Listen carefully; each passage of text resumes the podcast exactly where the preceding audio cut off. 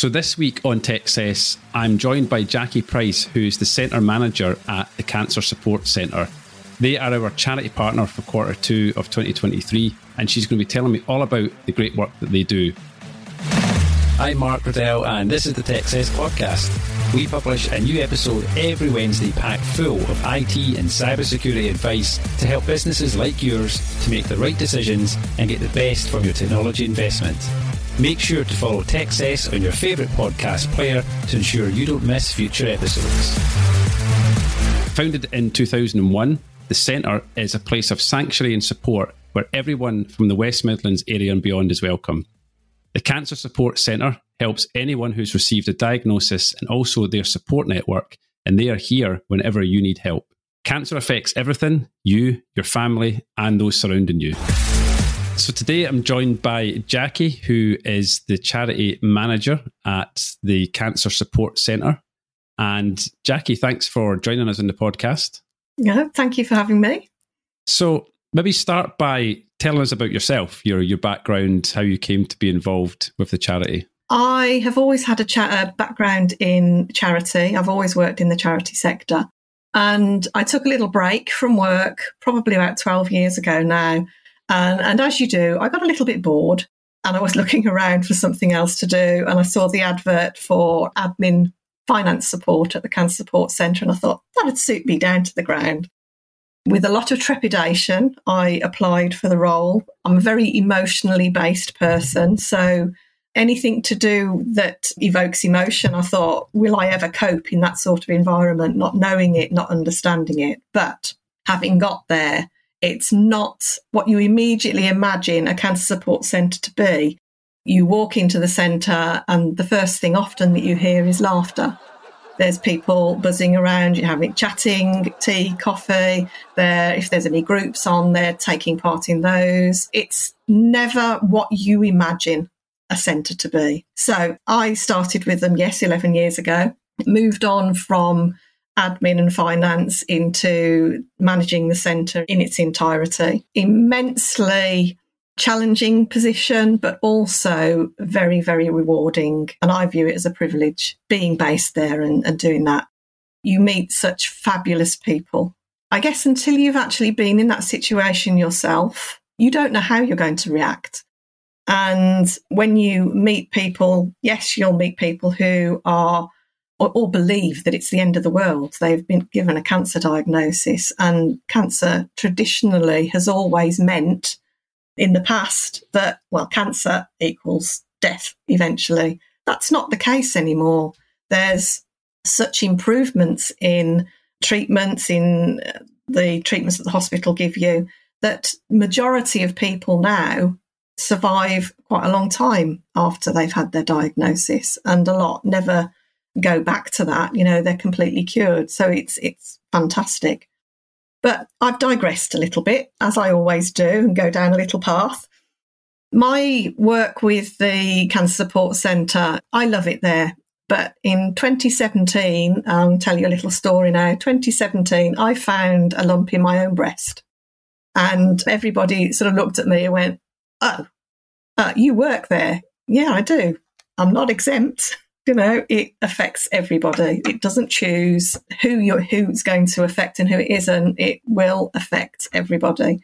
When I received that diagnosis, I very much went into a bit of a, a hole. I'd have to describe it as that. I didn't know what to do. I didn't know who to speak to, which is kind of bonkers, really, because I'd been working at the centre for how many years? I knew what help was available, I knew what support was available, but it just flies out of your head completely. So if I take you through what what support we give our clients, that will I'll do that as my journey. I sat down with one of the experienced therapists at the centre and she talked to me about what my diagnosis meant, what treatments I was going to have. And we worked out some therapies, complementary therapies that would help and support me on my journey through that. And I found very much that when you have chemotherapy, you, you have your chemo, you kind of go downhill and you feel really rubbish when you've had your chemo. And my chemo was every three weeks. So I found that the first week I was rubbish. The second week I felt a little bit better. And that was when I used to go to the centre and have a treatment. And I would have Reiki and I would have acupuncture. The Reiki cleared the fog in my mind, relaxed me, chilled me out. The acupuncture helped my body to reset. So, Chris, who was offering acupuncture at the time, it sort of empowered my my liver, my kidneys, uh, my spleen, all the, the organs that get rid of the rubbish and the poison out of your system and made me feel a lot better and helped my body, encouraged it to fight back, if you like. I had that going through eight sessions and uh, gradually got more and more disillusioned, if you like, in my mind as to where I was going. But I have to say that's where it ended. The staff, who were actually my peers, my colleagues within the Cancer Support Centre, were immensely supportive of me and were helping me all the way through, encouraging me. The the therapies made me feel better and helped me get up and continue. So, long story short, after I'd finished all my chemo, I finished my radiotherapy, I was left with a few things that made my movement difficult. When you have when you have breast cancer, uh, I had a lumpectomy. I didn't have to have a full mastectomy, but it compromises all your muscles and, and your tissue in your arm and in your armpit. So I was left with being able to get my arm sort of about here, and then it would be, oh, ouch, that that hurts. And so when you get things out of the cupboard, you know, you have to get you have to reach up. And that became almost a daily reminder of what had happened to me. And that's not good. I went to see one of the therapists who did EMMETT, it's another therapy. It's a release, muscle release therapy. And I went in going, oh, ouch. And I came out going, oh, heck, I can do and I can do it now, completely released. And that, that was really empowering. That was, that really made me feel, okay, I can do this. I can get back to, I can get back to work. I can get back to doing everything. And it was like that with a lot of the different ways that I was supported. We do breathing techniques, for instance. We all breathe, you do it naturally for the most part. But when we breathe properly, when we breathe deeply, when we are relaxed, by breathing in that way, we can manage pain, we can manage anxiety, we can manage sickness. There are so many different things. We can manage well being. You just feel better. I learned how to do that properly. I learned relaxation techniques. I re- learned mindfulness techniques, mindfulness techniques, and all of those things helped me throughout my treatment to relax and it helped my body recover. It helped my body to actually bounce back. Everybody's journey when they come to the centre is completely different no two people are the same. We always ask when somebody comes if they, what, what are two things that if we could help, if we can change them, if we can make them better, what two things would those be? And for some people, it might be movement. For some people, it might be pain. For some people, it might be anxiety, sickness, sleeplessness, all of those things. And all of the different one to one therapies that we have on offer will address something. They will address one of those things. They will help one of those things. And the aim is always that whatever interaction, whatever support, therapy, whatever one to one session we have, the aim is always to make people feel as well as they possibly can, whatever's happening to them that day to teach them the breathing techniques, the relaxation techniques, so that they can use them when they wake up in the middle of the night and they think the world's coming to an end. You know, when you're alone at midnight, there's nobody to talk to. And when you, if you can learn to use those things, then it's very helpful. It's very empowering because you're taking back control yourself. But first up, I just want to tell you a little bit about the IT services buyer's guide that we have. This is a free document on our website. You don't have to enter any information to get access to it. You just need to head over to www.m3networks.co.uk forward slash buyer's guide and you'll be able to click the link and get the download. And this is going to give you loads of information to help you understand the questions that you need to ask any potential IT partner in your business, or indeed just go back and ask these questions to your existing IT company, and then you can help find out whether you're being served correctly and whether there's any gaps in the IT support services that you are being offered. Now, let's get back to the episode. I asked you if you had any stories that you could share before yes. we started, and um, I, I, didn't expect you to share your own story like that, Jackie. So I really appreciate you you sharing that. It's interesting how obviously you were working at the charity, were then diagnosed with cancer yourself. Yeah. Do you think you would have still found the same support had you not known about the charity? I mean, for example, people go to the like to the doctor through the NHS. I'm assuming like local doctors and things are aware of the charities and directing people to these things, or would you still have found the same support? Do you think? Not necessarily. Yes, we have GPs. Yes, we have consultants. Yes, we have the clinical nurse specialists who know about us and they do refer people to us. But sometimes that referring to us is giving somebody a leaflet. Now, mm when you give somebody a leaflet, I don't know about you guys, when somebody gives me a leaflet, it goes into my bag and quite often doesn't see the light of day again. And when you recommend somewhere, the most power is in actually saying personal experience. I've been there. I know it's good. You get yourself down there. So and so went. She feels much better. He feels much better. I found this support. I can't say with all certainty that I would have ended up there. I would hope that I would have done. All of this is about raising awareness, you know, that we're here. And we frequently have folk that drive past the uh, the centre all the time and they'll say to us, I never knew you were here. I've been driving up and down this road for five years. I didn't know you were there. I always liken it to the, uh, I call it the red car syndrome. Until you've got a red car, there are no red cars about. As soon as you've got a red car, yeah. there are hundreds. and, you yeah. know, you don't notice something until it becomes personal to you. Yeah, so, you're, you're totally right. You're totally right. I mean, the, the, leaflet thing, I get that. You know, it's like, oh, here's a leaflet, maybe go and talk to them. But one of the things you said at the beginning was that when you first kind of go into the centre, you hear this laughter and there's this kind of positivity around it. And maybe yes people will not reach out from a based on a leaflet because they maybe think I don't really want to go there. It's going to be quite a negative or depressing type of environment, you know. Whereas you've said you've painted a completely different picture. Actually, a lot of the things you've talked about in different treatments, I did no idea that that was something that cancer support centres would offer. Because, like, some of these things that you've talked about, I've heard of, like Reiki and stuff, but don't really know much about it other than I know it's a thing.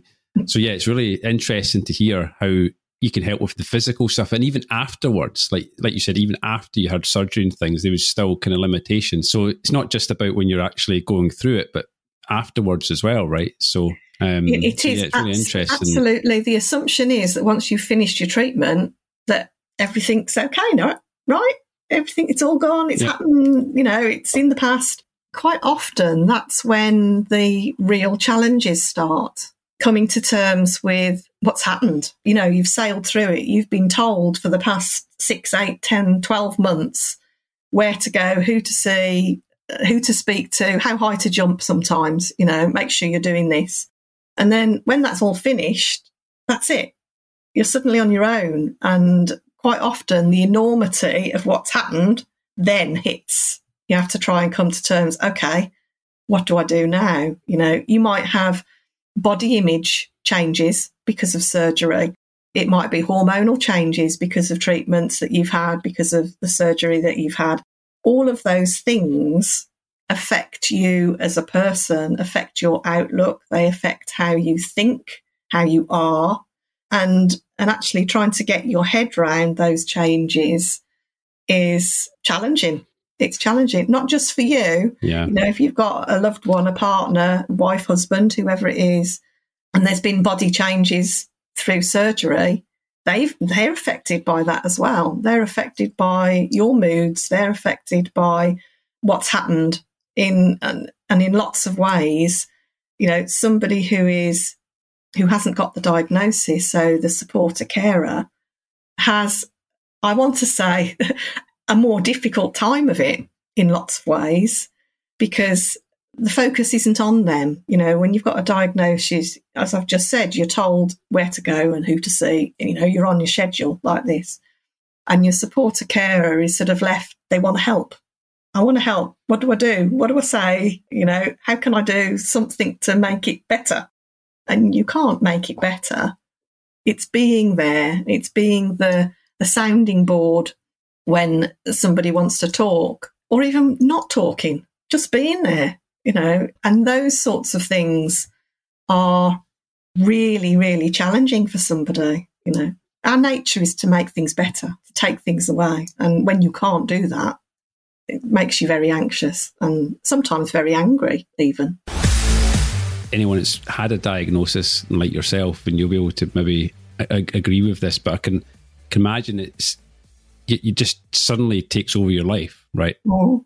And then, like you've said, when you yeah. come when it's done it's like hey great done you're, you're cancer free or whatever cool but then your entire focus for maybe the last 9 12 months or whatever has been that thing so yeah. suddenly it's like, like that thing's gone now um, so even mentally like to get back into because i mean i'm sure some people maybe have would have either stopped working because of treatment and stuff and then they go right actually i'm still here i can i can go back to work now but even mentally, as as you've maybe touched on, getting back into the world again when this whole thing's consumed your entire thought process for such a long period of time. So yeah, I can imagine that's that's difficult. I mean, it's even sometimes difficult getting your brain engaged after being off on holiday for two weeks. Never mind having something so life changing like cancer, you know, take up your entire focus for such a long period of time. So thankfully never been in that position personally and hope I never am. But, you know, as we all know, a lot of people are and, and including yourself. So one of the one of the next questions that kind of had for you was in terms of like who do you help? You know, do you mm-hmm. because I know there's specialist, you know, support centers for like children with cancer and stuff. So do you guys see all ranges of people? We support adults, not children. We have enough clients to contend with with the adults. The way I describe in a nutshell what we do would be that the hospitals look after the clinical needs and the treatments of the body, absolutely. But that leaves the mind and the spirit. And that's where we step in. We can support those and we look after the emotional and psychological challenges that is really important to managing and coping and being the best you can be, whatever the situation, whatever the prognosis, even. That's where we fit alongside the hospitals and the treatments. We will support adults who actually have a diagnosis, whatever stage they are with that, whether they've just had the diagnosis, whether they are in the middle of chemo or radiotherapy, whether it's after surgery, whether it's when they're uh, they've completed all their treatments and they're adjusting to a different life, different perspectives, perspectives, whatever that is. But alongside those, the adults that are affected by cancer directly, we will also support the close family. And as I've just said, you know, the, the impact on the close family, the supporter in particular, is is really important in our view. And yeah, we can help them come to terms with what's happening, give them an ear, a listening ear, so that they can sound off, they can say whatever they need to say without fear of upsetting the other person. You know, so it's a straight a stranger, you know, a friendly stranger, I would hope, that they can actually sound off at to help them through that particular emotional time.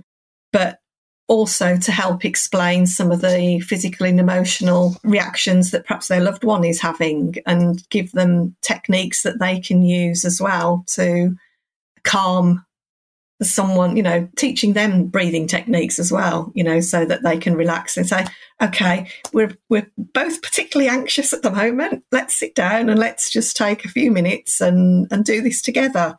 So actually doing that together and working together is immensely powerful. We hope that we offer a safe place, a place where we can help them with decision making, taking back control and be, building back confidence and self esteem. When you've gone through treatment like that, when you've been told to go to have your life controlled for that length of time, quite often when you come out the other end, your confidence and self esteem is in your boots. Mine certainly was.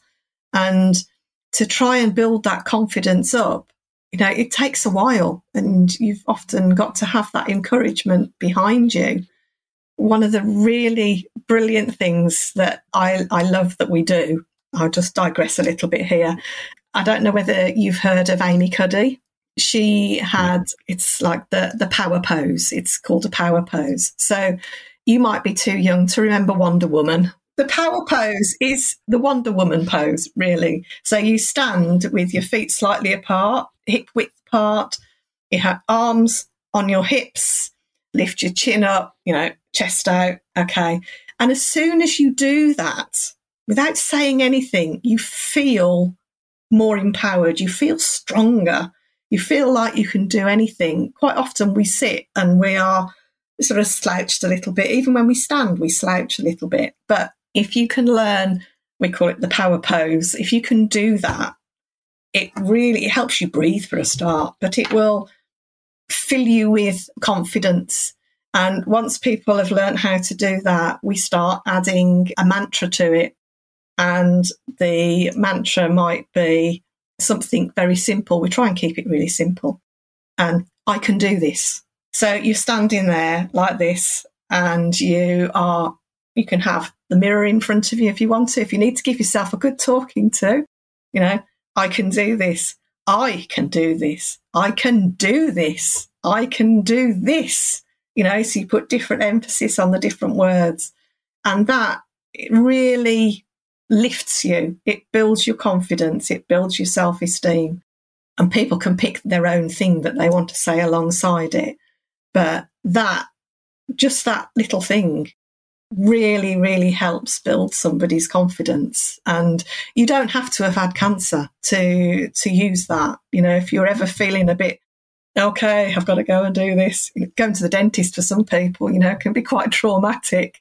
But actually give yourself a good talking to using the power pose. Yeah. You know, it I'm can, gonna, it that's can carry power pose. I'm going to do that every day. I'm, gonna, I'm just going to stand like that all the time now. Do you know what I mean? See if anyone picks up on it. It's like, you look like Wonder Woman, you know? That's really interesting. And you've shared some actually great tips there as well, people might pick up on. Like you said, even not just people, you know, going through a cancer diagnosis, but, you know, that can help with a lot of stuff. Yes. I'm going to start doing that before every podcast. Me and Neil are going to Yeah. stand up and do a power pose. So, no, that's been really interesting, Jackie. I guess the, the final thing to ask is what's the best way for, for people to find you guys, to get in touch, social media, website? What's the kind of best way that people can um, can reach out Yeah. to you? You can certainly find us on the internet, the website, suttoncancersupport.org. We have quite a, an active, a very active Facebook account. You'll be able to get all the uh, the links to our website and our Facebook and everything on techcesspodcast.com. Thanks very much for joining us, Jackie. I appreciate it, and for sharing your own story, which is uh, which is great. No, that's no problem at all. Thank you for having me, and I hope I've made sense. Techcess is an M3 Networks podcast. Find out more at m3networks.co.uk. K, K.